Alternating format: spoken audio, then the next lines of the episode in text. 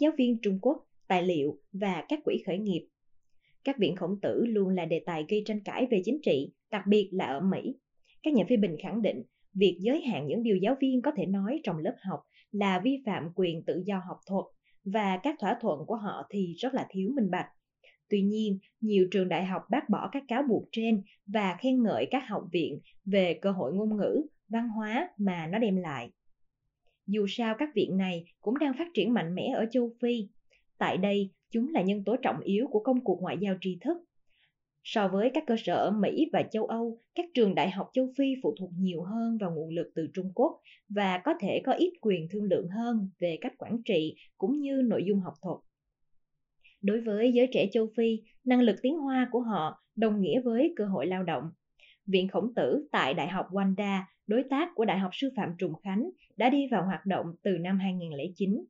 Với 60 sinh viên, viện này đã tiến hành giảng dạy tiếng Hoa cơ bản cho doanh nhân bản địa để họ có thể giao thương với Trung Quốc. Tính đến năm 2018, 10 điểm giảng dạy trên toàn quốc đã đào tạo hơn 4.000 học viên.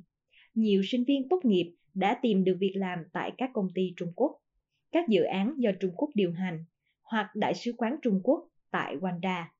Một số đã làm việc bán thời gian trong nhà hàng Trung Quốc, xí nghiệp may và công trường để trang trải chi phí học tập. Tại Đại học JX Anta Diop ở Dhaka, Viện Khổng Tử mở cửa vào năm 2016 nằm trong một tòa nhà với vốn đầu tư của Trung Quốc là 2,5 triệu đô la Mỹ, gồm 7 giảng đường, một hội trường đa phương tiện và một khán phòng.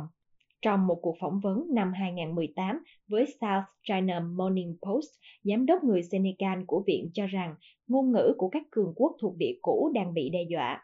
Ông dự đoán rằng trong 50 năm nữa, ngôn ngữ chung của các quốc gia châu Phi có thể là tiếng Hoa.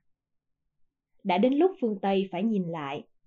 Dự đoán của vị giám đốc tưởng chừng vô căn cứ, có lẽ là một lời cảnh tỉnh đối với các nền dân chủ phương Tây, đặc biệt là Pháp, Anh và Mỹ, những quốc gia kỳ cựu trong thúc đẩy câu chuyện chính trị thông qua ngôn ngữ và đầu tư khi họ đưa ra những cam kết sau đại dịch với châu Phi.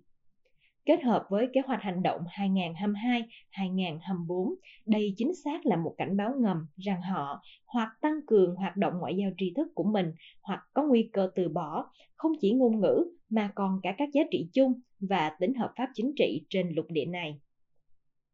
Việc xây dựng cơ sở hạ tầng và các hiệp định thương mại đương nhiên được lòng các nhà lãnh đạo nhà nước tại châu Phi hiện nay, bao gồm cả những lãnh đạo chuyên quyền, đuông miệng, cổ suý chế độ dân chủ. Nhưng chính tri thức và lý tưởng được truyền đạt qua giáo dục sẽ hình thành nên thế hệ lãnh đạo dễ thuần phục trong tương lai. Pháp đã có động thái trước tiên, gần đây nhất là trong hội nghị thượng đỉnh Pháp Phi vào tháng 10 chỉ dành riêng cho thế hệ trẻ, mặc dù không tránh khỏi những chỉ trích về chủ nghĩa tân thuộc địa từ giới tinh hoa trí thức của châu Phi. Trải nghiệm khắc khe này cho Mỹ và Anh cơ hội suy tính về cách họ có thể tập trung và củng cố lại mối quan hệ với châu Phi, đặc biệt là giới trẻ, đồng thời cẩn thận để không khơi lại những vết thương chiến tranh trong quá khứ. Người Trung Quốc có một câu nói rằng học thêm một ngôn ngữ là có thêm một cửa sổ để nhìn ra thế giới.